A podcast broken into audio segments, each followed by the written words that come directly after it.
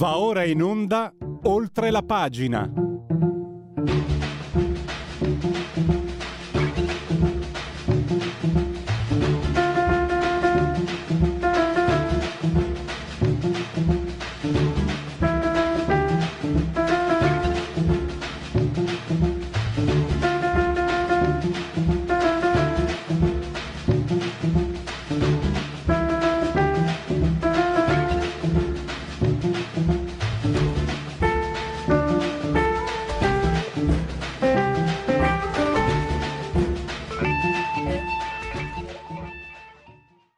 La linea va subito a Pierluigi Pellegrini. Grazie, grazie al dottor Federico Borseri saldamente sulla tolda di comando in regia tecnica. E dai, un po' di applausi alla sigla. Radio Libertà oltre la pagina. E partiamo immediatamente con eh, il primo ospite. Faccio una sintesi Parleremo, non so se la definizione sia proprio tecnicamente corretta, la web tax. Anche l'Italia si è adeguata in ritardo alla DAC 7, mm, normativa europea che prevede di tassare anche chi lavora sul web. Eh, in Europa si pensa di recuperare 30 miliardi, credo addirittura in un anno, di tasse non pagate. Poi parleremo sempre di Europa, eh, lo faremo con Francesco Giubilei ieri ha dedicato un editoriale complessivo sull'azione che l'Europa sta combinando. Ho preso uno per uno, se ci pensate, non si può dire Natale, non si può, mh, mm, bisogna mangiare eh, baccherozzi e cavallette, non si può fare questo, l'auto verde per il momento è stata scongiurata, la casa verde, eccetera. Sembrano pro- mh, mm, provvedimenti un po', fo- cioè un po' provvedimenti folli, certe volte suscitano anche l'ilarità, non si può usare Maria, mamma mia. E dottor Giubilei, che è saggista, fa parte del Comitato Scientifico per il Futuro dell'Europa, presidente della Fondazione Tattarella, scrive che invece c'è un piano eh, preordinato che gioca molto su quella che è la manipolazione principe, lo strumento principe di ogni ma- tipo di manipolazione, il senso di colpa il senso di colpa. Chi è, eh, chi è figlio unico di mamma sanvitese sa cosa sia, addirittura si anche ad adoperarlo. E poi infine con eh, invece Laura della Pasqua parleremo del turismo. È una risorsa eh, straordinaria, ma a quanto pare sem- le strutture sono sempre più inadeguate. Non prendiamocela sempre con reddito di cittadinanza, anche se c'entra, il fatto è che ci sono strutture alberghiere a gestione familiare che non, uh, sono meno competitive. Cioè, pare che non siamo pronti. Ci sarà un aumento del 12% di, di mh, mm, turisti, ma le strutture non sono pronte. Pensate che leggevo, che proprio negli articoli di, di Laura, che una catena alberghiera offre addirittura una card che permette uh, al proprio cliente di trovare l'albergo, di essere albergo della stessa catena in qualsiasi parte del mondo. Andiamo subito invece con questa web tax eh, e lo facciamo col direttore di Italia Oggi 7, eh, come sempre molto disponibile, lo ringraziamo eh, per la sua disponibilità e naturalmente anche per il lavoro che fa Italia Oggi 7 perché eh, ci, ci, informa in modo preciso. È destinato, Italia Oggi, Italia Oggi 7 sono destinati ed sono mh, mm, Italia Oggi 7 è un settimanale, lo trovate fino a lunedì prossimo in edicola online. Italia Oggi 7, di cui Marino è condirettore, è un quotidiano, sono destinati ai professionisti, però um, si, trovano, si trovano tante informazioni utili anche noi comuni eh, cittadini. Benvenuto Marino, grazie per essere qui con noi. Grazie, grazie, buongiorno a tutti. Allora, 30 miliardi di tasse non pagate. Eh, ti, do, ti do la parola per, per esempio, mi ha nell'articolo anche eh, a complemento, no? c'è un articolo che spiega, mi ha anche colpito no? il fatto che le piattaforme, tanto per non fare nome, eBay, sono tenute a fare i mastini, a fare i controllori, dovranno dire eh, al, um, alle entrate chi ha uh, un'attività, Matteo Rizzi, Matteo Rizzi, complimenti a lui anche per la chiarezza della sua esposizione e la completezza, dovranno riportare, riferire alle entrate chi ha movimenti superiori, 30 mi sembra, 50 movimenti superiori ai 2000 euro. Allora, le tue considerazioni dal punto di vista tecnico, cioè recupero del, delle tasse base, e poi anche le tue considerazioni finali sul, uh, sulla libertà del web perduto. Leggendo le tue ultime righe, e poi mi taccio perché sto parlando troppo, come al solito, eh, io sono appassionato western, film, cinema, anche libri. Mi ricordo praticamente l'epopea dei pionieri, no? conquistano contro gli indiani, contro, di, contro, tutto, conquistano il territorio, poi arrivano i costruttori e per i pionieri è finita. Nel web sta succedendo un po' questo, ma anche se per carità è un accostamento forse un po' esagerato, però chi sperava fosse la terra di libertà, il web adesso deve ricredersi. A te la parola. Eh, sì, hai già fatto la sintesi del mio articolo, allora vediamo un attimo di riorganizzare bene le idee. Cosa succede? Succede che dal primo gennaio di quest'anno eh, le piattaforme online che fanno intermediazione, quindi non soltanto eBay ma anche Amazon, Uber, OnlyFans, Airbnb, eh, dovranno comunicare al fisco eh, le, eh, tutti i dati relativi a, ai loro clienti che hanno guadagnato più di 2.000 euro o che hanno fatto più di un certo numero di transazioni. Da un certo punto di vista è abbastanza naturale, cioè eh, succede tutte le volte che eh, un, un, nuovo settore economico comincia a svilupparsi e quindi comincia a produrre utili, fatturati, eh, ricchezza, Beh, allora il, i sistemi tributari, non solo quello italiani, ma eh, succede così in tutto il mondo, se ne rendono conto e vanno a verificare eh, se si può sviluppare qualche cosa da questo nuovo sistema economico. Adesso è successo con Internet, Internet si è sviluppato e ha dato la possibilità di svilupparsi a, a nuove attività economiche, magari inventate anche quasi per caso da giovani eh, che eh, hanno cominciato a fare qualche piccolo commercio, compra, vendi, intermedia, eccetera, e, e magari sono trasformati in vere e proprie attività economiche che però, essendo integralmente online, rischiavano di sfuggire completamente alla, alle mani del fisco. Bene, adesso questo non sarà più possibile perché eh, questi, queste, queste, piattaforme dovranno comunicare i dati ai, al fisco, il fisco quindi ne sarà a conoscenza e questi, questi cittadini che avevano iniziato questa attività eh, dovranno fare le, le, le, normali dichiarazioni dei redditi, dichiarare i redditi prodotti, gli utili e pagarci le imposte come tutti quanti. La considerazione finale di tutto questo è che beh, se da un certo punto di vista questo è anche normale, perché non è che le attività svolte online possono essere diverse rispetto a quelle ordinarie, eh, a quelle tradizionali e quindi anche loro devono dare il loro contributo al, al, al fisco. Eh, però è anche vero che eh, vent'anni fa, quando esplose questa, questa passione di, di, molti giovani, molti ragazzi per, per, internet, la rete, eccetera, c'era, era diffusa, non ricordo molto bene, questa sensazione di libertà per cui eh, eh, si era creato uno strumento che consentiva a tutti di dialogare, di, di mettersi in comunicazione, di, di fare le cose in modo completamente libero, fuori dagli schemi, eh, senza eh, vincoli, senza formalità, eccetera, una grande sensazione di libertà che eh, piano piano adesso si sta chiudendo, anzi in realtà, a parte la questione fiscale, ma anche sotto molti altri aspetti, Internet si sta trasformando eh, in un grande strumento di controllo, quasi un, una un grande fratello orwelliano perché la, la sua caratteristica è proprio quella di eh, consentire a, a, a, alle realtà che stanno sopra di controllare quello che succede sotto.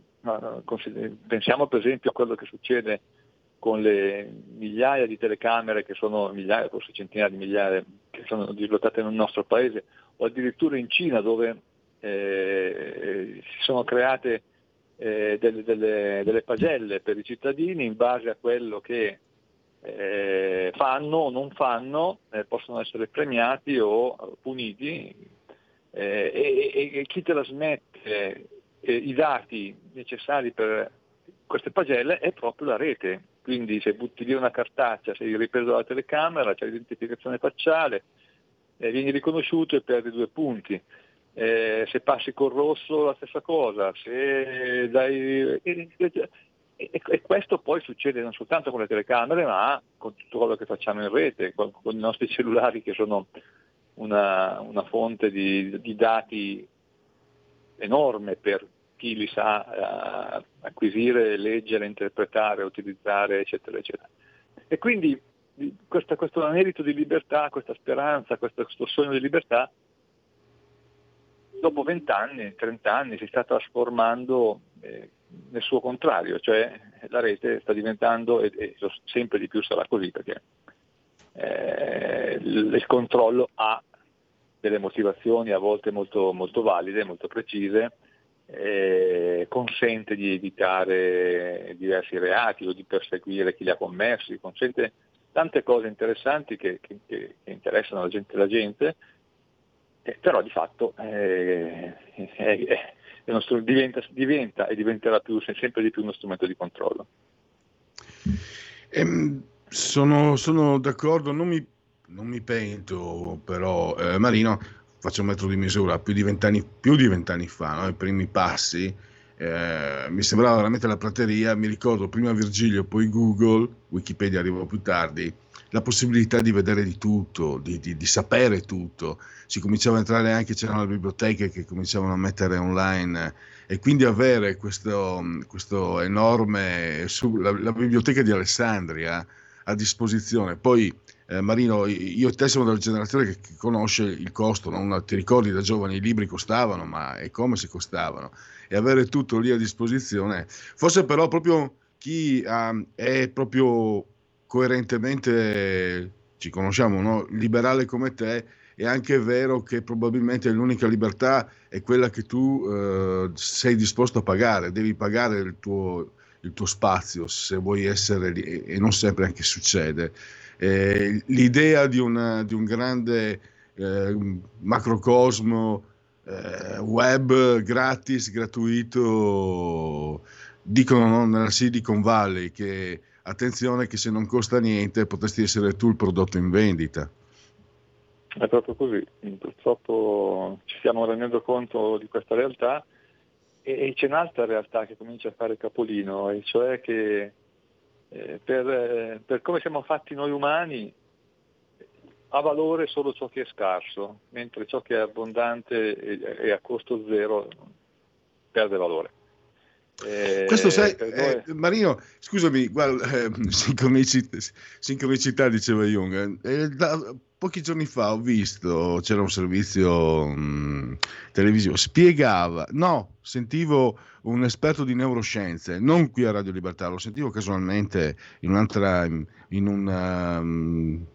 Um, in un file online, spiegava che noi diamo importanza a ciò che è scarso perché attiviamo delle, delle, reazioni che sono ancestrali, cioè l'uomo primitivo quando si accorgeva che il cibo stava eh, scarseggiando dava grandissima importanza al cibo stesso, quello che stava scarseggiando. In noi nasce quando vediamo qualcosa che eh, diciamo diventa poco, che pessimo italiano, scatta questo meccanismo ancestrale, nel, proprio, ci sono proprio delle, delle, una, una reazione chimica, spiegava questo esperto di neuroscienza. Eh sì, ma è proprio così, io non sono esperto di neuroscienza, però lo, lo vediamo con l'esperienza. No? Fino a pochi anni fa eh, l'aria era un bene che non aveva nessun valore perché era illimitata, era disponibile per tutti, non dovevi pagare per averla. Adesso che l'aria almeno quella pulita, scarseggia, l'aria pulita diventa un bene importante e quindi magari si va in montagna, si spendono soldi, si investono due giorni nel weekend per fare una, una scappata in montagna, respirare un po' di aria pulita e, e se ne apprezza il valore. No? Eh, si è disposti a pagare per respirare un po' d'aria pulita, cosa che fino a, a, a prima della rivoluzione industriale diciamo, nessuno sarebbe mai sognato, perché l'aria pulita era disponibile per tutti. Ma così è, eh, quello, quello, che dicevi tu prima, eravamo meravigliati dalla possibilità di poter leggere libri gratuitamente, eh? ma per noi questo era un grande valore perché i libri eravamo abituati a pagarli. Probabilmente i nostri figli che, che sono abituati a trovarsi tutto gratis in rete sì. eh, non ha più nessun valore, perché tanto è lì, cioè, tutto gratis che, che significa? Che lo puoi prendere come quando vuoi. Purtroppo siamo fatti così eh, e la rete sta cambiando in, in effetti le nostre gerarchie, le nostre scale di valori. Bisogna, bisogna adeguarsi. Anche perché, poi chiudo perché so che sei super impegnato, eh, rischiamo veramente di essere intrappolati. Abbiamo visto recentemente in Italia Amazon ha aumentato l'abbonamento, Amazon Prime, eccetera, in modo sensibile. Eh, sta, resta una cifra molto bassa, anzi dovevamo forse prima pensarci come è possibile che Amazon ci fornisca un servizio così utile come Amazon Prime, addirittura eh, la, la, televisione, eh, il, le partite di calcio anche, i, le serie tv, i film a un prezzo così basso. Evidentemente ci hanno preso al lazzo. Era un'esca, era un'esca per, per farti assaggiare il loro prodotto e una volta che ti, ci sei abituato sei, diventa necessario e quindi sei, sei, obbligato, sei disposto a pagare qualcosa in più. Perché mi ricordo le, le, la primissima, non faccio nomi per non fare pubblicità, negli anni 90, fine anni 90, la, la TV a pagamento costava parecchio ed era, ed era una cosa considerata una cosa uh, preziosa. Eh, va bene, eh, Marino, io ti lascio i tuoi impegni, ti ringrazio davvero, ricordo grazie, Italia grazie. Oggi 7, se volete saperne di più, non solo su questo argomento, come sempre ci sono tante, eh, tanti argomenti toccati dal settimanale diretto da Marino Longoni, lo trovate in edicola fino a lunedì o anche naturalmente online. Grazie a Marino Longoni e risentirci a presto. A voi, buona giornata. Segui la Lega è una trasmissione realizzata in convenzione con La Lega per Salvini Premier. Segui la Lega prima che la Lega seguisca te alla Pellegrina e anche alla sintassi o alla sintattica o segua te alla Marciana. Sono sul sito legaonline.it, scritto legaonline.it Molte sono le cose che si possono fare da, su questo sito. La prima che vi consigliamo è l'iscriversi alla eh, Lega Salvini Premier, molto facile, si versano 10 euro, lo si può fare anche tramite PayPal, PayPal, PayPal, senza nemmeno vi sia la necessità che siate iscritti a PayPal, PayPal, PayPal. Poi codice fiscale, gli altri dati richiesti e quindi vi verrà recapitata la magione per via postale la tessera Lega Salvini Premier. Se di mezzo ci sono poste italiane, eh, oibò, oibò, eh, gesti apotropaici a profusione, eh, sia per le femminucce che per i maschietti. Però vedete anche come vanno le cose. Una riflessione.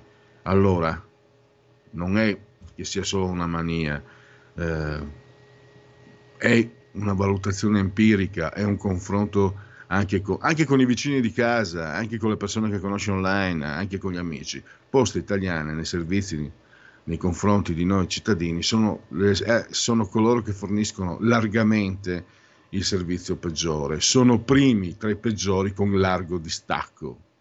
Ma, ho letto proprio ieri, il, non pensano assolutamente di cambiare il management, l'amministratore delegato, perché i conti vanno benissimo. A noi viene servito un, un, un servizio, viene fornito un servizio di M, di Lerda, di Gerda, e non è così che uscirei da questa merda, grande perfection, ma siccome tengono a posto i conti, funziona tutto.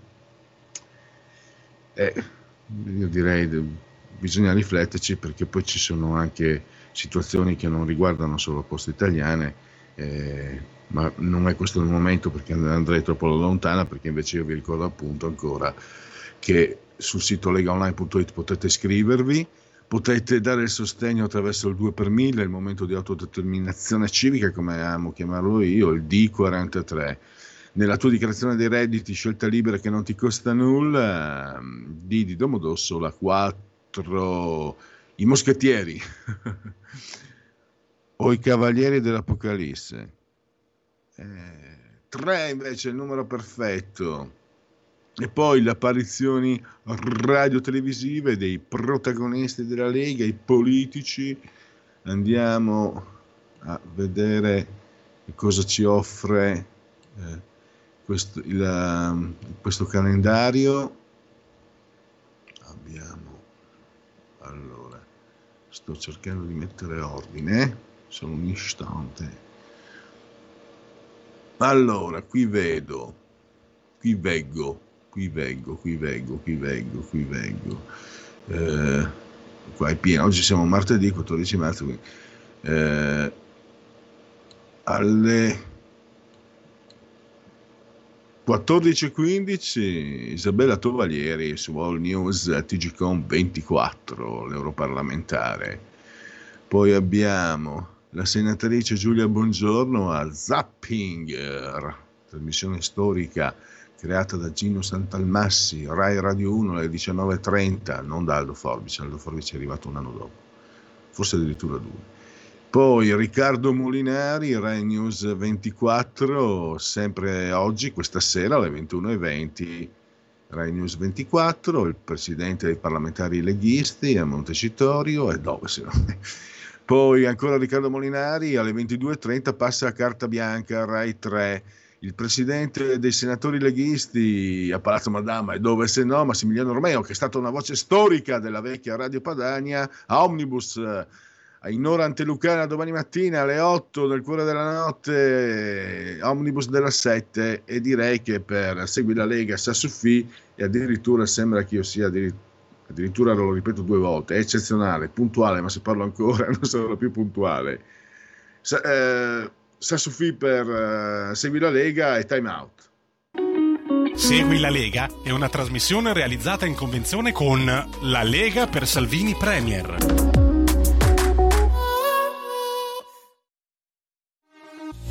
Porta con te ovunque Radio Libertà Scarica la app per smartphone o tablet dal tuo store o dal sito radiolibertà.net. Cosa aspetti? Stai ascoltando Radio Libertà. La tua voce libera, senza filtri né censura. La tua radio.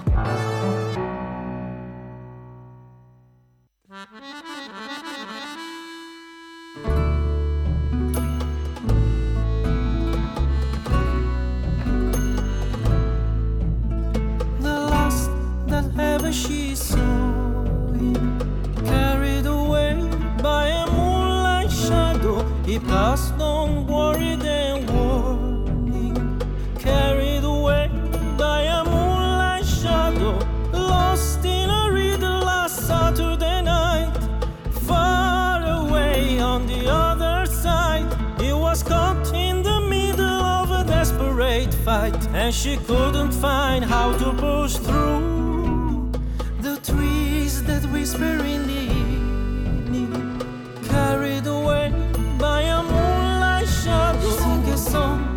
sorrow and grieving, carried away by a moonlight shadow. All she saw was a silhouette of a gun, far away on the other side. He was shot six times by a man on the run, and she couldn't find how to push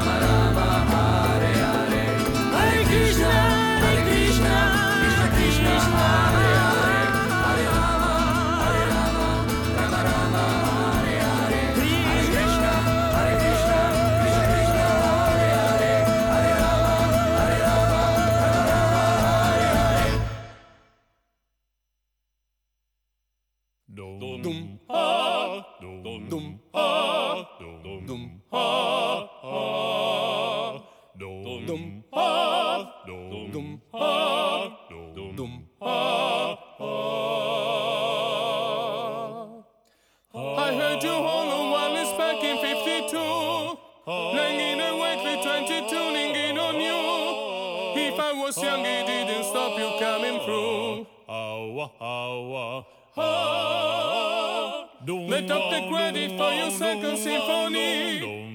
Reverting by machine on new technology.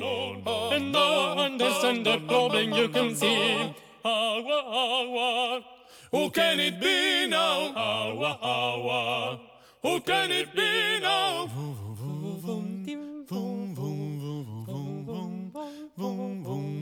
Video kill the radio star. Video kill the radio star. Pictures came and broke your heart. Oh, oh, oh, oh, oh. oh. And now we meet in an abandoned studio. We heard the playback MC since so long ago. Oh, oh and you oh. remember the jingle just so long. Who can it be now? Who can it be now? Video kill the radio star. Video kill the radio star. In my mind and in my car, we can't rewind. We've gone too far. Oh,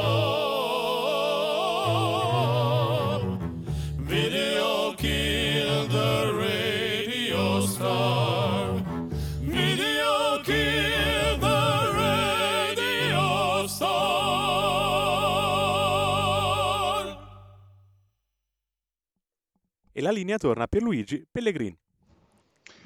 Grazie, grazie al dottor Federico Borsari, solitamente sulla tolla di comando in regia tecnica.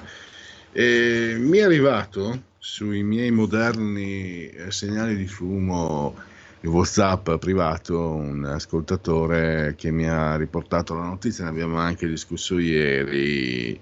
Eh, c'è questa consigliera comunale del PD che non vuole che vengano filmati i furti, gli scippi in metropolitana, commessi per la maggior parte dai rom, nomadi, zingari.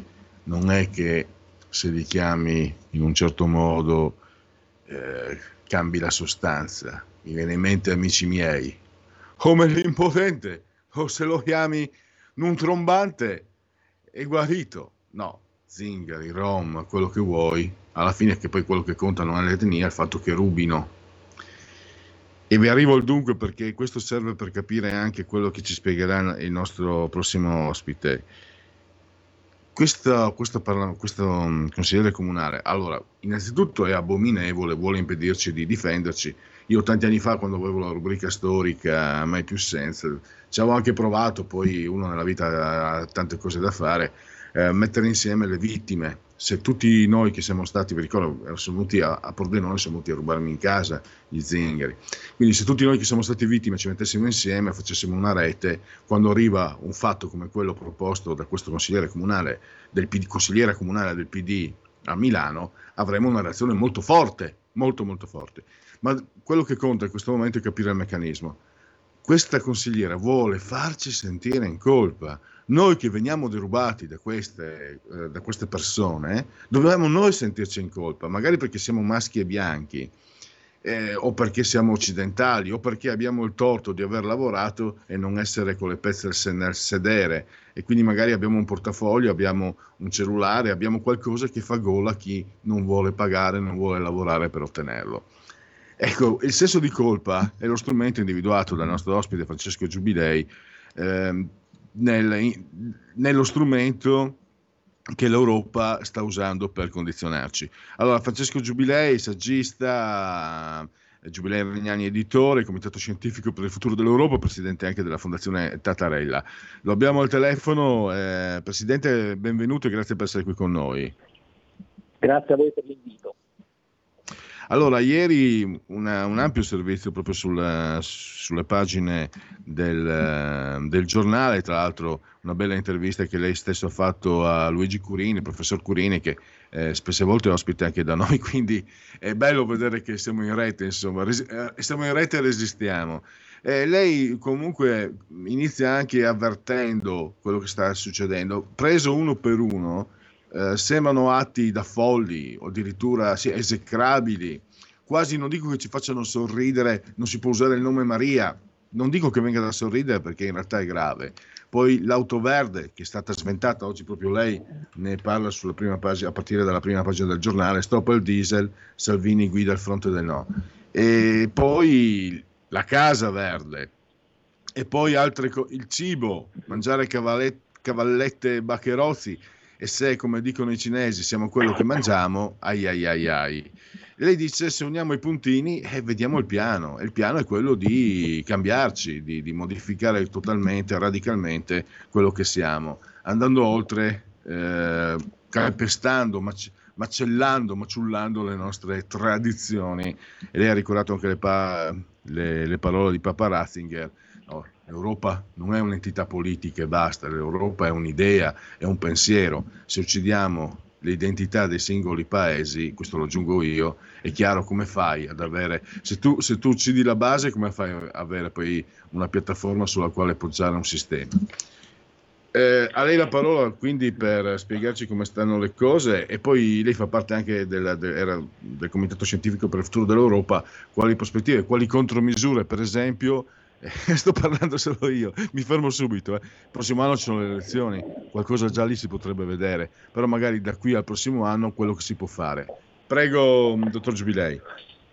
Ma c'è un'evidente volontà da una parte delle istituzioni europee di cambiare il nostro stile di vita andando a intaccare delle usanze, delle tradizioni, delle radici, la nostra identità caratterizzata da una serie di aspetti che interessano tanto l'ambito personale quanto eh, l'ambito pubblico e quanto eh, vanno a intaccare poi eh, in particolare determinati aspetti collegati al tema dell'ambiente. Eh, nelle politiche cosiddette green da parte dell'Unione Europea interessano anzitutto il tema della mobilità, come stiamo vedendo in questi giorni con il tentativo di ehm, bloccare dal 2035 la, eh, la produzione di mh, automobili con motori endotermici, quindi diesel e benzina, e chiudere quindi una riflessione sulla possibilità di utilizzare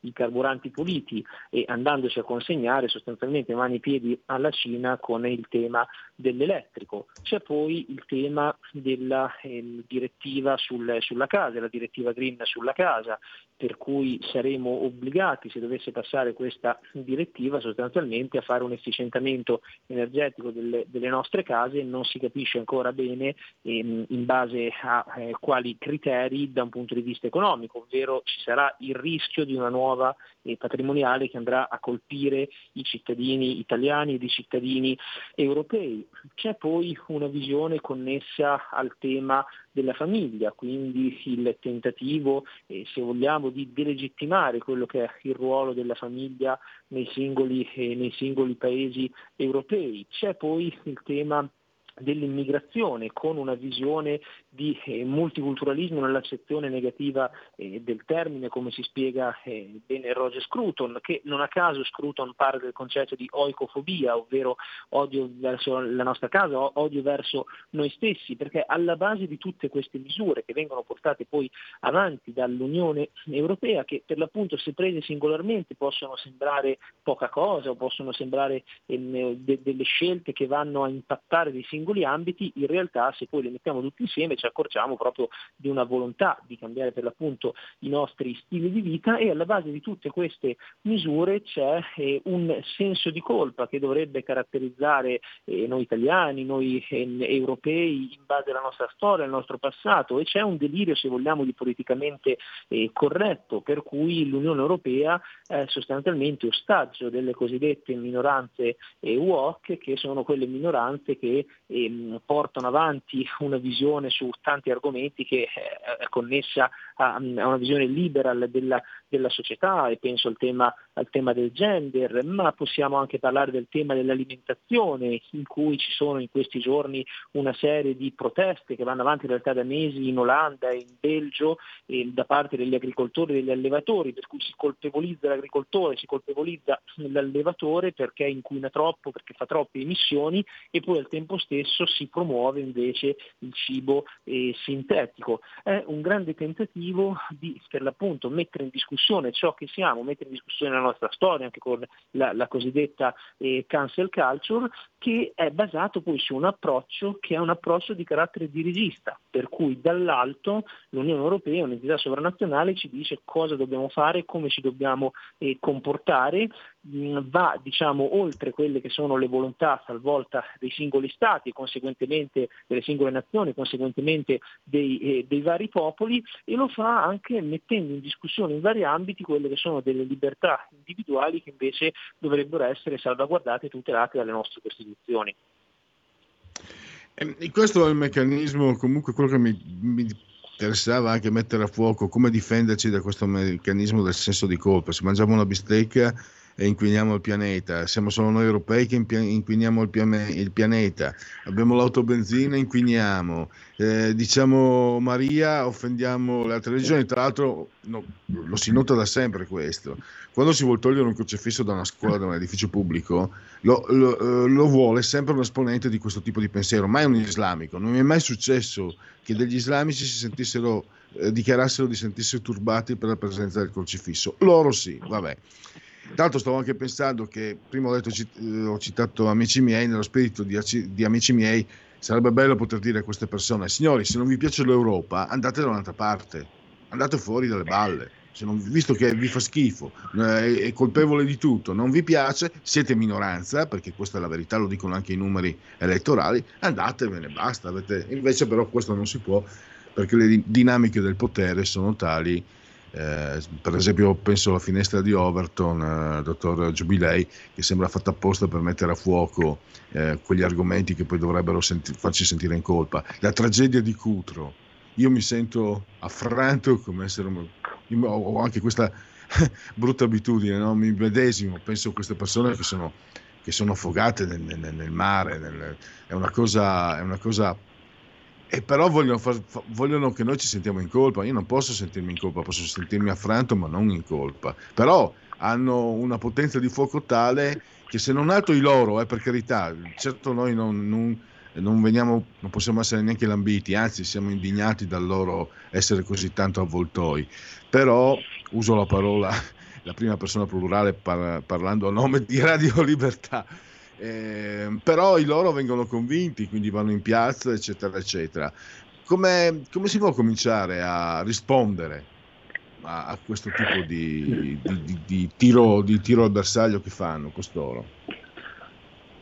Ma è necessario eh, anzitutto superare talvolta un, una sorta di complesso di inferiorità che non ha ragione d'essere, ma che purtroppo è presente nel mondo identitario, nel mondo conservatore, nel mondo politicamente sintetizziamo di, eh, di centrodestra, per cui eh, sostanzialmente eh, anche se mh, i cittadini o le persone pensano di eh, aver, aver, ragione, pensano di ehm, che, che, le loro istanze o determinati pensieri siano giusti, però molto spesso hanno da un lato paura di esprimerli proprio perché c'è, eh, se vogliamo, anche da un punto di vista eh, mediatico un, una forte pressione in senso, in senso opposto. E quindi molto spesso io posso capire anche dei cittadini che dicono ma chi me lo fa fare di dovermi esporre, chi, chi me lo fa fare di dover esprimere e eh, dire quello che penso? E dall'altro lato poi c'è eh, la necessità invece di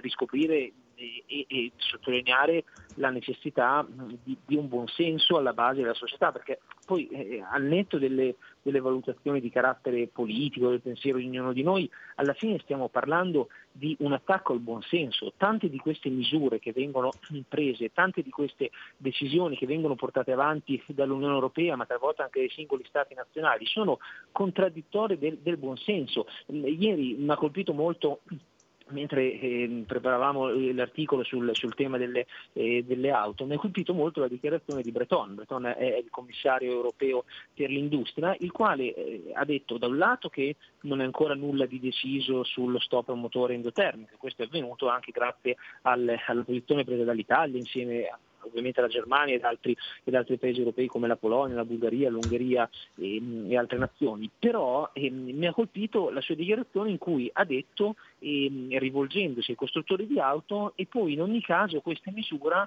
se dovesse passare, riguarderà solamente ehm, l'Europa e non riguarderà tutto il mondo. Cioè della serie state tranquilli costruttori, potrete continuare a produrre le auto diesel e benzina e venderle fuori dall'Unione Europea, quindi venderle in Africa, venderle in Asia, venderle in Sud America, venderle in altri continenti, contraddicendo sostanzialmente con questa dichiarazione tutto l'impianto del Green Deal, cioè se, se ci, ci, dicono che il tema del, eh, dell'ambiente, se il tema del, dell'inquinamento, se il tema delle emissioni è un tema globale, perché se, se, se le emissioni vengono prodotte dal, dall'Italia, dalla Germania, dalla Cina o, ehm, o dall'India, problema se è globale riguarda tutti i paesi, però sostanzialmente lui dice ehm, in Europa noi dobbiamo smettere di utilizzare le automobili e benzina, però al tempo stesso le case automobilistiche europee possono continuarle a produrre e venderle ad altri paesi. Sostanzialmente ci stiamo dando la zappa sui piedi da sole, cioè stiamo facendo una misura che eh, ovviamente non potrà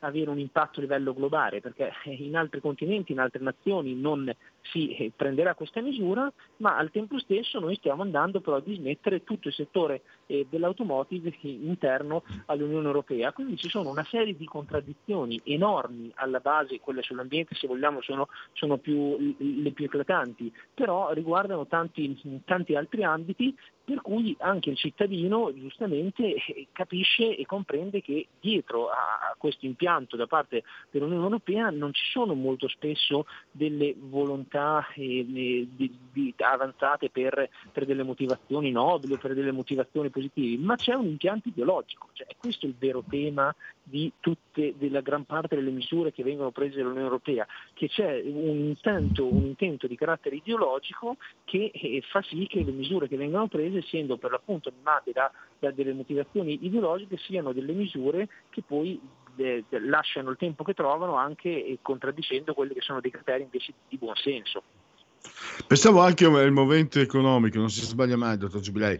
Stavo pensando alla situazione italiana. Io a una certa età eh, ho potuto posso permettermi, poi a Milano non serve l'auto bene o male per muoversi, ma sono tornato indietro quando avevo grosso modo la sua età a Pordenone con la mia compagna questo cambiamento vorrebbe dire, adesso l'ho scongiurato Salvini e ne siamo grati, avrebbe voluto dire, quella volta io guidavo, 30-35 mila euro per una giovane coppia che stava anche cercando un po' di sistemarsi. Cioè, vuol dire, vuol dire colpire noi, noi, noi comuni cittadini, colpire, nostro, colpire, soprattutto il nostro risparmio, perché a quel punto cosa fai? Vai ad attingere alla, ai soldi che hai messo via. Il risparmio itali- privato italiano, lo sappiamo, è il secondo al mondo, qualcosa, o, o forse insomma siamo lì, è molto importante. E, ehm, è un'ideologia che mira ai nostri soldi, secondo me. Noi non li spendiamo come vogliono loro e loro ci obbligano a farlo. Riassunto brutalmente, cosa ne pensa, dottor Giubilei? Eh, penso che, che, è esattamente così, è che è un, eh, una transizione ecologica, eh, ma che sono in generale varie misure che ehm, colpiscono soprattutto i eh, ceti più deboli, eh, perché poi quando si chiede ehm, a un cittadino di doversi comprare l'auto elettrica eh, ultimo modello e l'auto elettrica costa eh, 20, 30, 40, 50 mila euro, il cittadino non ha queste possibilità, è chiaro che stai andando a colpire eh, i cittadini più in difficoltà. Peraltro, ennesima contraddizione incredibile, proprio pochi giorni fa eh, l'Unione, l'Unione, Europea eh, probabilmente escluderà, poi c'è una trattativa anche su questo, su questo, campo, dovrebbe escludere però, potrebbe escludere diciamo, il nucleare tra le fonti energetiche verdi. Che cosa significa ciò? Significa che gran parte dell'energia elettrica elettrica prodotta in Europa, non in Italia, dato ovviamente eh, in modo di vedere in modo mio, perché comunque non abbiamo le, le centrali nucleari, ehm, ciò significa che per esempio una nazione come la Francia, che è il principale produttore di energia elettrica tramite nucleare, se il nucleare in prospettiva dovesse essere considerato una fonte energetica non green e quindi se si dovesse andare incontro a una dismissione di, del nucleare, significherebbe che eh, diminuirebbe la produzione di energia elettrica da parte eh, di quei paesi che oggi si avvalgono del, eh, del, nucleare, sostituendola con le rinnovabili che come ben sappiamo non sono però una fonte stabile e al 100% dipendente dalla natura. Quindi la contraddizione di questo ragionamento qual è? Che se da un lato si dicono dobbiamo eh, dismettere le auto diesel e benzina per andare sull'elettrico e quindi avere un parco ehm, automobile europeo elettrico, dall'altro lato diminuiscono le fonti energetiche che producono elettricità. Quindi noi avremo un aumento esponenziale di richiesta di elettricità, perché se immaginiamo che le, i centinaia di milioni di auto che circolano in tutta Europa, se domattina invece che circolare attraver- eh, con il diesel e con la benzina circolassero tutte con l'elettrico, ovviamente aumenterebbe in modo enorme la richiesta di elettricità e tu dall'altro lato che cosa fai? Vai a intaccare una delle principali fonti eh, di produzione di elettricità stabile. Quindi ci sono anche queste contraddizioni, questa schizofrenia alla base del, eh, de, della visione europea che vanno poi a colpire i cittadini, perché poi chi si è preso un'auto elettrica, nel, non so, ipotizziamo lo scorso anno, nell'ultimo anno che c'è stato un aumento esponenziale del costo dell'energia, eh, alla fine il costo di, di, ricaricare l'auto elettrica o di fare diciamo, eh, la benzina normalmente non è chiaramente analogo, però c'è stato un forte aumento del, eh, del, costo, de, del, costo, dell'elettricità che è andato a impattare ovviamente anche su, sulle tasche ulteriormente dei, eh, dei, cittadini. Quindi è proprio un, una visione, un impianto che eh, per l'appunto ideologico e non tiene in considerazione que, questi aspetti che sono poi degli aspetti concreti di vita, di vita reale che impattano tanti cittadini, senza parlare del fatto che comunque non, non, è ancora presente un, um, un'infrastruttura in, tutto, in, tutta Europa eh, dedicata all'elettrico, per cui se uno ha un'auto elettrica deve andare, non so, paesi de, dell'entroterra, dell'Appennino, deve andare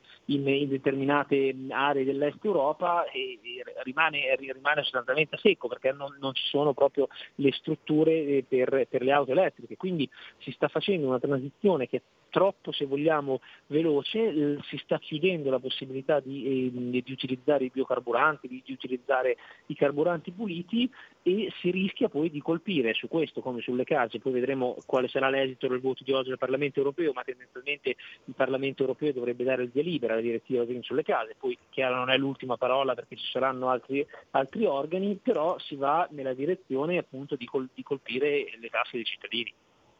L'ultima cosa, la matrice ideologica eh, la si vede anche nell'eco delle, delle terminologie. No? Lei ieri scriveva, eh, si usano proprio delle parole mirate, costruite, negazio, negazionista climatico, mamma mia, complottista, omofobo, islamofobo. Si cominciò, tutto cominciò con xenofobo, bastava avere dei dubbi sull'immigrazione, xenofobo.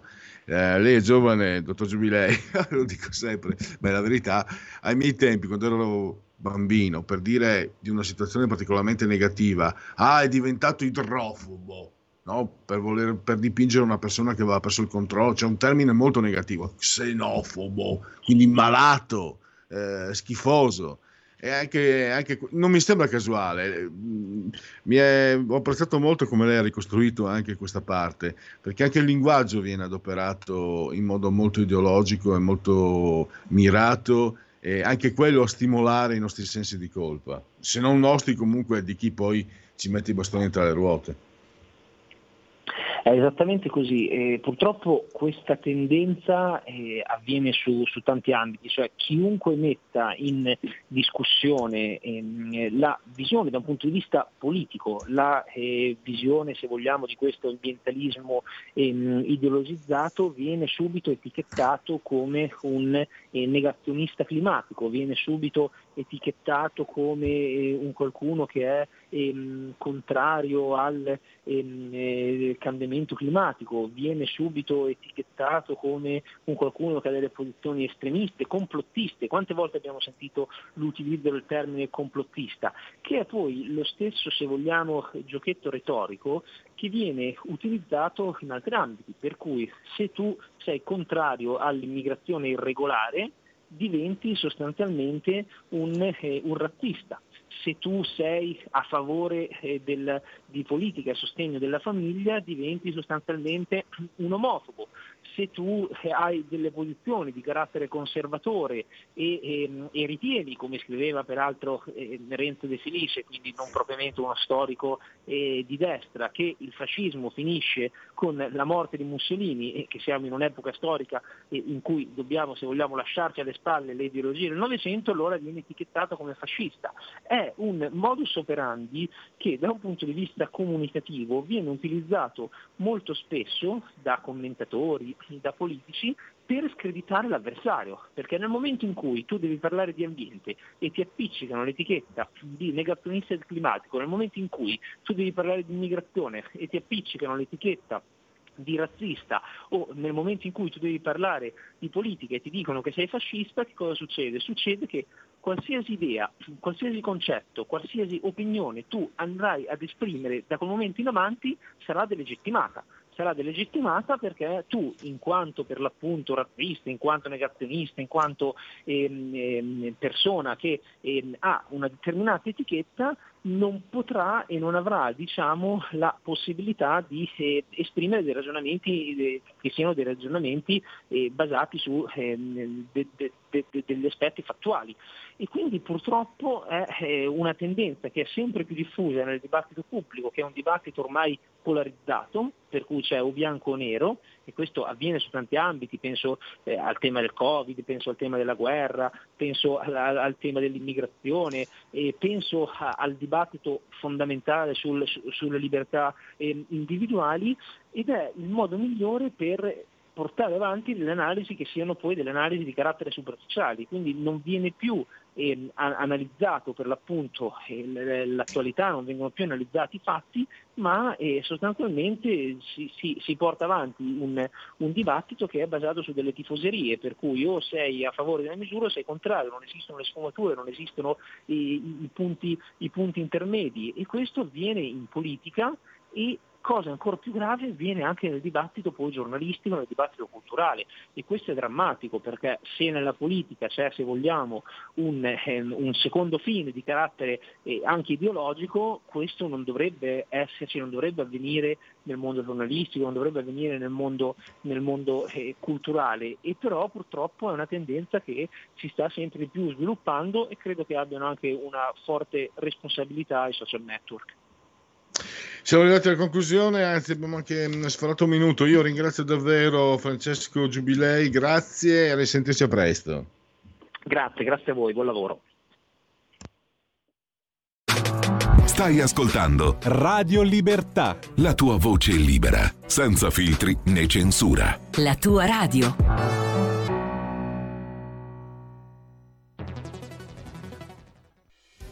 Quotidiano di Sicilia, il quotidiano d'Italia, l'informazione che ribalta i luoghi comuni, una vera visione dei fatti, l'Italia vista da sud.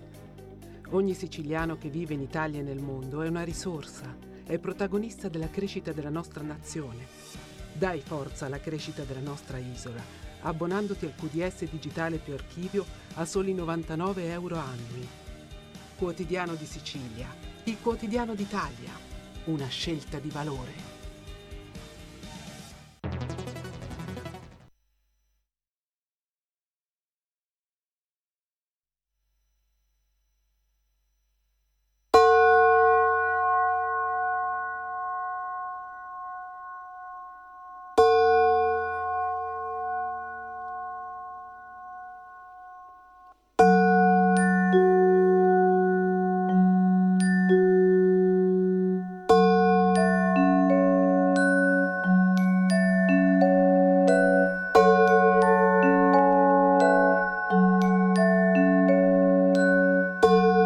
We're living together,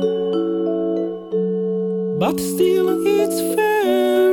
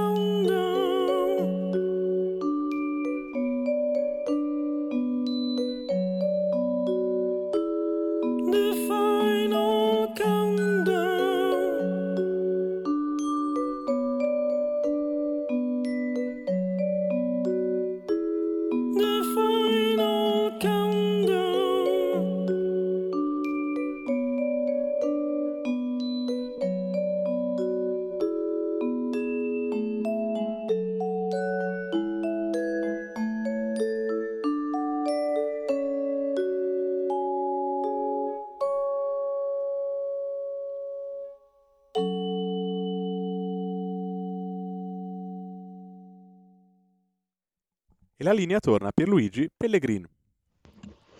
Grazie come sempre al dottor Federico Borseri, saldamente sulla tolda di comando in regia tecnica. Credo che sia eh, già in collegamento la prossima ospite. Confermo, Introdu- confermo. intanto- Benissimo l'argomento. Laura della Pasqua, eh, come ogni lunedì, sulla verità ci ha offerto un eh, servizio eh, molto interessante sulle realtà economiche di questo paese e ho scoperto, abbiamo scoperto, grazie a lei, che quella che è una delle industrie, forse adesso le classifiche non me la ricordo, seconda, terza, no, ma è un'industria molto importante il turismo in Italia, e, diciamo sta rallentando, è in difficoltà. Ci sarà un aumento dell'11,2% tra arrivi e presenze, 442 milioni di presenze e 127 milioni di arrivi, oltre il 50% dall'estero, ma le strutture stanno mostrando sofferenza. Manca, manca personale qualificato, specializzato, non qualificato, non si trovano 18.000 camerieri semplici, 11.000 facchini, 6.000 lavapiatti, 2.500 contabili, 1.500 informatici, 1.500 assistenti alla reception, eh, eh, 1.000 cuochi, 3.000 bagnini, tutte cifre che ci ha fornito eh, direttamente da, da, dalle fonti, eh, quelle istituzionali, eh, proprio Laura. E, beh, parliamone subito con lei allora. Intanto benvenuto e grazie a Laura, benvenuta e grazie a Laura della Pasqua di eh, La Verità e anche Panorama. Buongiorno, buongiorno, grazie a voi. Ecco, mi ha, mi ha colpito la ricostruzione perché vedi Laura, eh, il turismo italiano tanti anni fa era in ritardo, poi grosso modo tra gli anni 80 e gli anni 90 molto, diciamo, terreno, molto terreno è stato recuperato, l'offerta si è vie più, termine in disuso, arricchita, diventata vie più competitiva e invece adesso strutturalmente ci sono i problemi. Certo, possiamo dare finché si vuole, no? Barnabò Bocca, responsabile degli albergatori, non gli pervero di dare la colpa al reddito di cittadinanza, però dovrebbero spiegarmi come mai l'anno scorso comunque hanno avuto un super boom. Certo che il reddito di cittadinanza ostacola, però è strutturale, per esempio mh, mi ha colpito no, quello che è scritto eh, interpellando gli addetti ai lavori, eh, tanti alberghi eh, hanno ancora conduzione familiare, mentre ci Eh, sono queste, sì. queste catene che addirittura offrono ai loro clienti la card, la card e possono trovare posto in un albergo in qualsiasi posto del mondo, tanto per dirne una. Ecco, partiamo da Certo. qui, a te la parola Laura. Sì, ecco, diciamo che il nostro turismo, eh, al netto del reddito di cittadinanza, soffre di una, ehm, eh, diciamo di una condizione ehm, di privilegio eh, che sta diventando un po' un boomerang, nel senso che l'Italia come meta turistica si vende comunque, si vende bene per tutta una serie di motivi che noi conosciamo molto bene, la ricchezza del- dell'offerta museale, dello- dell'offerta artistica, dell'offerta storica, dell'offerta ehm, naturalistica. Quindi l'Italia si vende bene e forse per questo, eh, perché, comunque, perché siccome si vende comunque, eh, non, ha, eh, non c'è lo stimolo da parte delle strutture recettive a mettersi, a, a innovarsi e a mettersi eh, in linea con quelli che sono gli standard internazionali. Un esempio su tutti è eh, la Riviera Romagnola. La Riviera Romagnola ehm, è sempre stata il simbolo del, eh, della vacanza estiva eh, soprattutto per, ehm, per i turisti che vengono dal- dall'Europa del Nord. Eh, una vacanza, la vacanza de- con sicurezza del, del divertimento, della buona cucina, eh, di una tradizione della ricezione ehm, fatta di, eh, di eh, di, genti- di accoglie- di capacità di accoglienza, di gentilezza eh, e quindi tutto questo ne ha fatto anche un mito che poi eh, eh, troviamo ne, e ha ispirato anche tanti film, eh, vediamo appunto, ricordiamo Fellini, però è rimasto un po' diciamo come dire prigioniero di questo, di questo modello. Ora, ehm, a fronte di, un, di, interventi di ristrutturazione infrastrutturale, edilizia, urbanistica che ci sono stati a, eh, a Rimini, non c'è stato un, uh, un, corrispettivo di interventi nelle strutture alberghiere.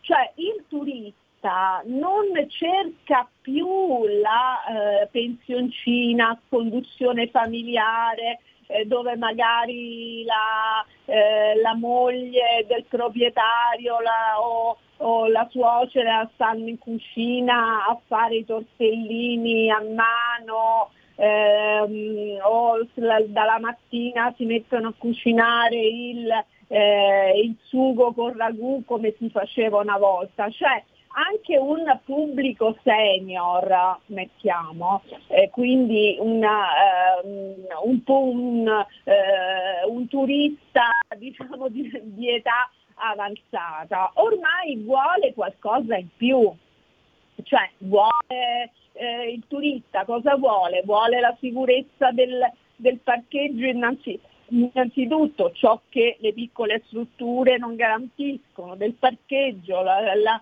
la, vuole avere il, il wifi, vuole avere l'aria condizionata in tutte le stanze, eh, vuole il centro benessere, possibilmente anche la piscina interna, cioè vuole tutti, tutta una serie di, ehm, di servizi che, che fanno parte dello standard internazionale.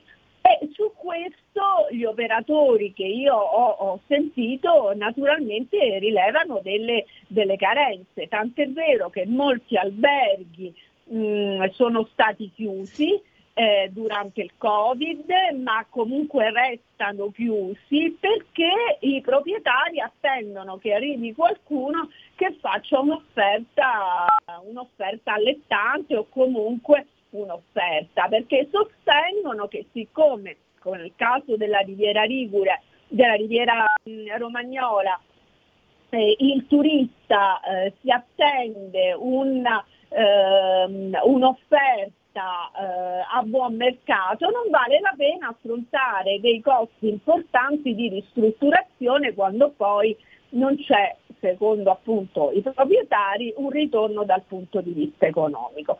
Ma questo naturalmente non fa altro poi che abbassare la qualità dell'offerta senza poi andare spostandoci dalla Riviera Romagnola, spostandoci per esempio nella capitale, eh, nella, nella capitale a Roma troviamo un'altra, eh, troviamo un'altra situazione che non è quella di una, eh, di una metropoli dove, quale dovrebbe essere, perché abbiamo tutta una serie di brand di grossi catene internazionali che in vista del giubileo e ehm, del, probabilmente dell'Expo a cui Roma si candida eh, stanno investendo in maniera importante nella capitale, mh, rilevando anche grossi, eh, grossi immobili di strutture e facendone delle eh, degli hotel di fascia, eh, di fascia, alta. Ma a parte queste situazioni eh, diciamo, ehm, rivolte a una clientela eh, di alta, di, alta, gamma, a una clientela power spending, eh, il resto, il resto è fatto da, eh, da alberghi vecchiotti, alberghi che risalgono eh, agli anni 70, che hanno avuto eh, pochi ammodernamenti, poche, poche ristrutturazioni, eh, con camere vecchie, eh, con sistemi di condizionamento magari insomma, un po' rabberciati. E a questo si aggiunge poi un sistema infrastrutturale al, al tempo stesso ancora anche carente. Quello che tu avevi accennato all'inizio della mancanza di personale eh, fa parte anche di questa difficoltà dell'offerta turistica di rispondere alla grande domanda che continua a esserci eh, di, ehm, da parte del turismo soprattutto, soprattutto straniero. Eh, eh, eh, tante volte eh, coppie di turisti si trovano ehm, a dover accettare, eh, cioè a chiedere magari un tavolo eh, alle 9 di sera e sentirsi rispondere eh no il tavolo eh, stiamo chiudendo la cucina alle 9 di sera ma perché si chiude la cucina? Perché mancare, manca il cuoco, perché mancano, perché mancano i, i camerieri eh, e quindi eh, questo non, non è soltanto riconducibile al reddito di cittadinanza che pure ha una parte importante, è anche dovuto al fatto che mh, magari le strutture non, hanno, eh, non sono state disposte a investire nel loro personale, quindi con, ehm, anche con, eh, con, salari, con salari adeguati. Eh, per cui eh, personale, eh, personale che ha un minimo di specializzazione, personale formato, preferisce poi andare in, uh, in strutture dove, dove, è meglio pagato. Ecco, cioè, Tanto. Laura, eh, posso testimoniare, è ben prima del Covid, quindi prima del reddito di cittadinanza. Io sono uno che ama cenare tardi, quando in estate faccio le mie meritate sudate ferie.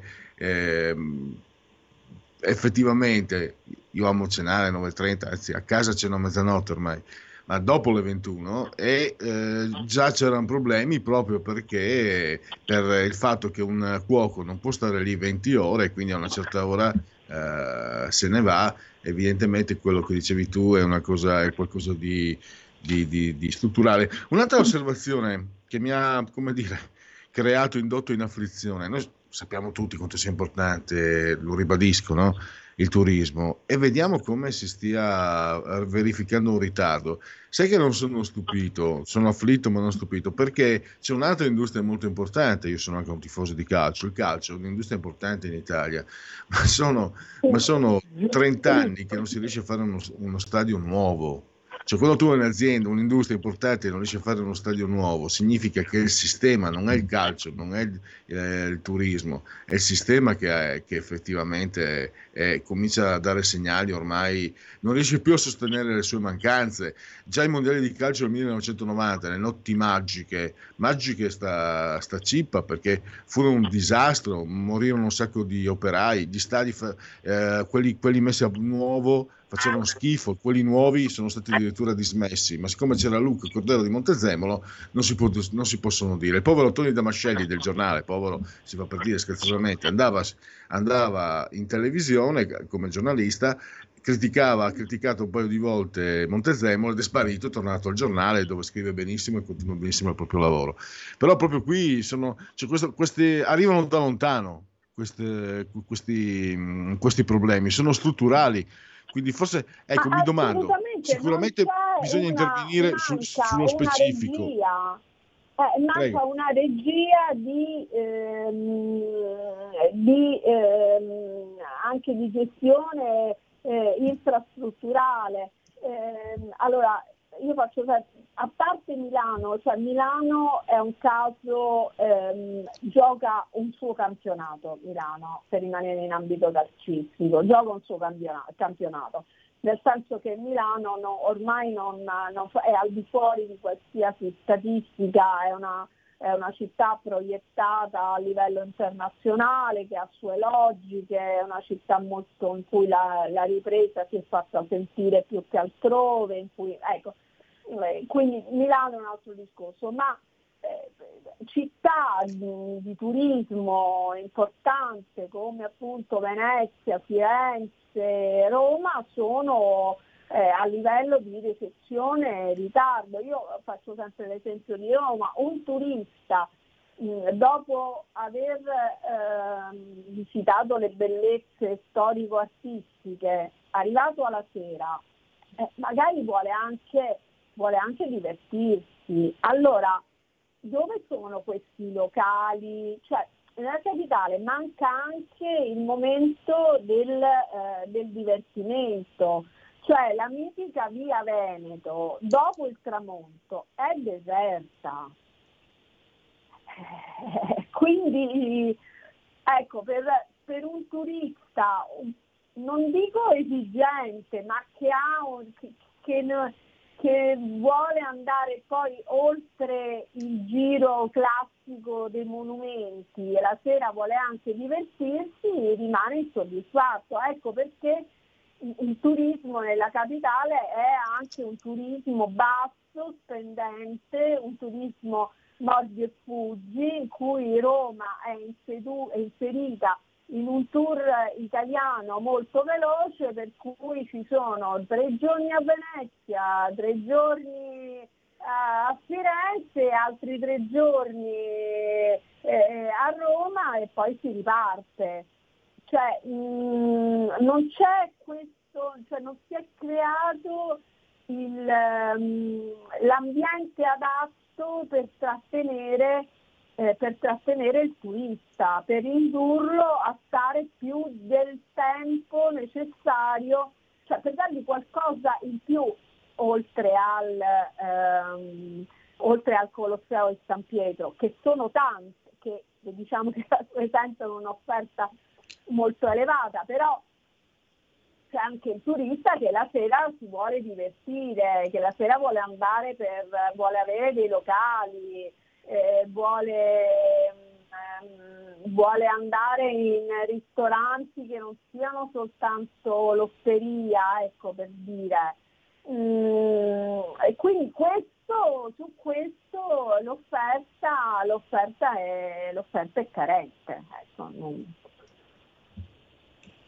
E le prospettive, mh, tu che idea ti sei fatta? C'è l'idea di affrontare questo problema in termini strutturali o per il momento? Perché Ba- Barnabo Bocca ormai sono tre anni che sento è tutta colpa del reddito di cittadinanza. No, sei responsabile degli albergatori, fai qualcosa, gli, mi è voglia, voglia di dire. Perché non... Eh, ma eh, loro diciamo insistono molto sul discorso della, eh, poi dei fondi del PNR, a che io ho detto, dico va bene, ma a parte i fondi del PNR, questo è un problema che viene prima del PNR, quindi è un problema che ormai si trascina da parecchio tempo, però siamo sempre lì, il, il sistema turistico italiano è mh, è prigioniero di, una, ehm, eh, di un modello del, proprio, come dire, del proprio essere una meta privilegiata, per cui l'Italia si vende comunque.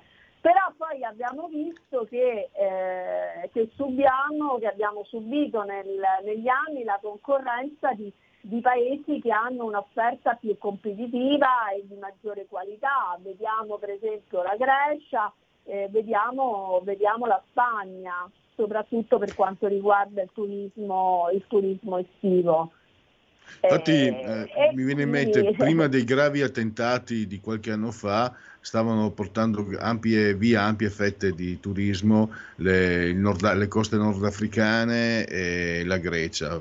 Poi purtroppo ci sono stati quegli attentati orribili. Perché, perché se poi io in un albergo con eh, la stessa cifra che, che io spendo, per esempio in, in costiera malfitana per un fine settimana lungo, magari in Tunisia o in Egitto con un 5 stelle, io ci faccio una settimana, ecco che Mm, vabbè, insomma, voglio dire, la costiera martitana è sempre la costiera martitana, però eh, diciamo anche lì il servizio di ricezione, a parte delle punte molto alte dedicate appunto a eh, un'offerta power spe- a uno- una richiesta power spending, eh, il livello medio sono, tutte de- de- sono tutti alberghi, alberghi vecchio modello, alberghi anni 60, anni 70. Ecco.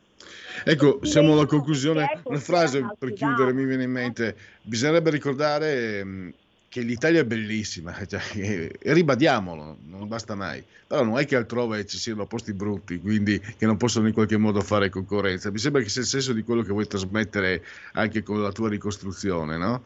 Sì, che noi abbiamo una, eh, dire, un patrimonio immenso, eh, abbiamo questo petrolio, navighiamo sul petrolio che il nostro petrolio sono le nostre bellezze storico-artistiche e naturalistiche.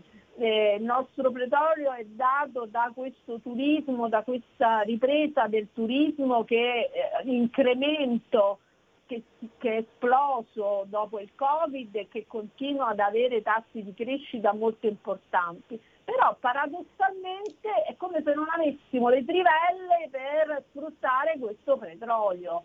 Cioè potremmo fare veramente dell'industria del turismo la nostra prima industria. Eh, benissimo, allora siamo arrivati alla conclusione. Io ringrazio davvero Laura della Pasqua, La Verità, anche Panorama e a risentirci a presto. Grazie ancora Laura. Grazie a voi, buon lavoro.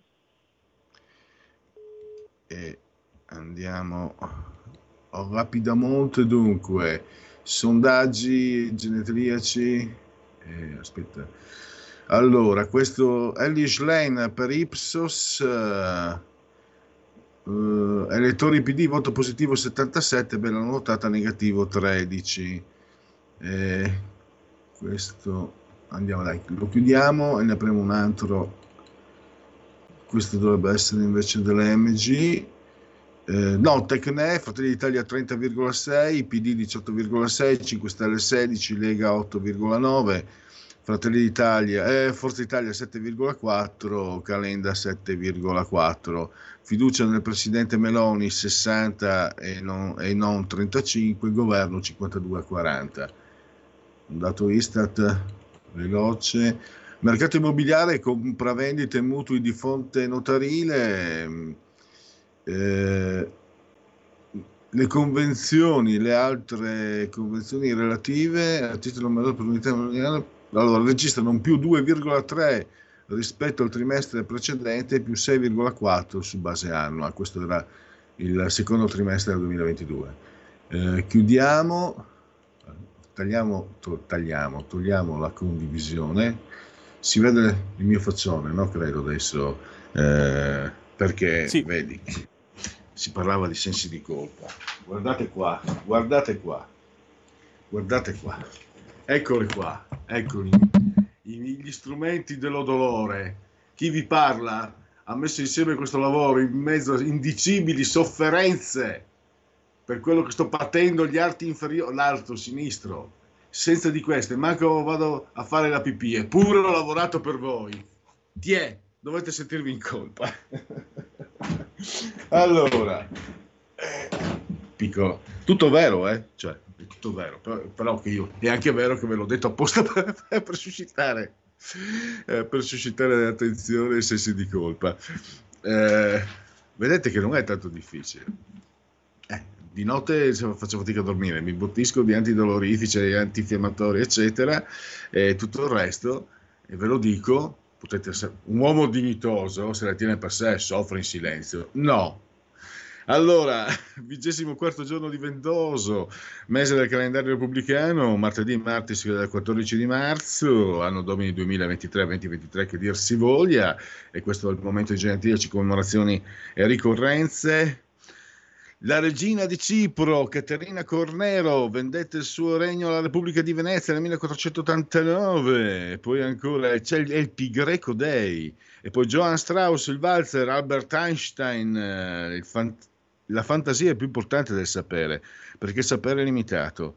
Giorgio Forattini, il vignettista star, Michael Caine, grande attore, 6 nomination, 2 Oscar, il grandissimo Quincy Jones, e poi Gianni Bella, non si può morire dentro, fratello d'arte, Billy Crystal, Harry ti presento Sally, scappa dalla città, la vita, l'amore, le vacche, il papà d'arte Graziano Rossi, motociclismo, il tappeto volante con il pianoforte di Rita Forte, e il male Frigider, Ugo De Lucchi che salutiamo e infine è un eroe della sinistra, stava per uccidere un altro essere umano con una mm, bombola di gas.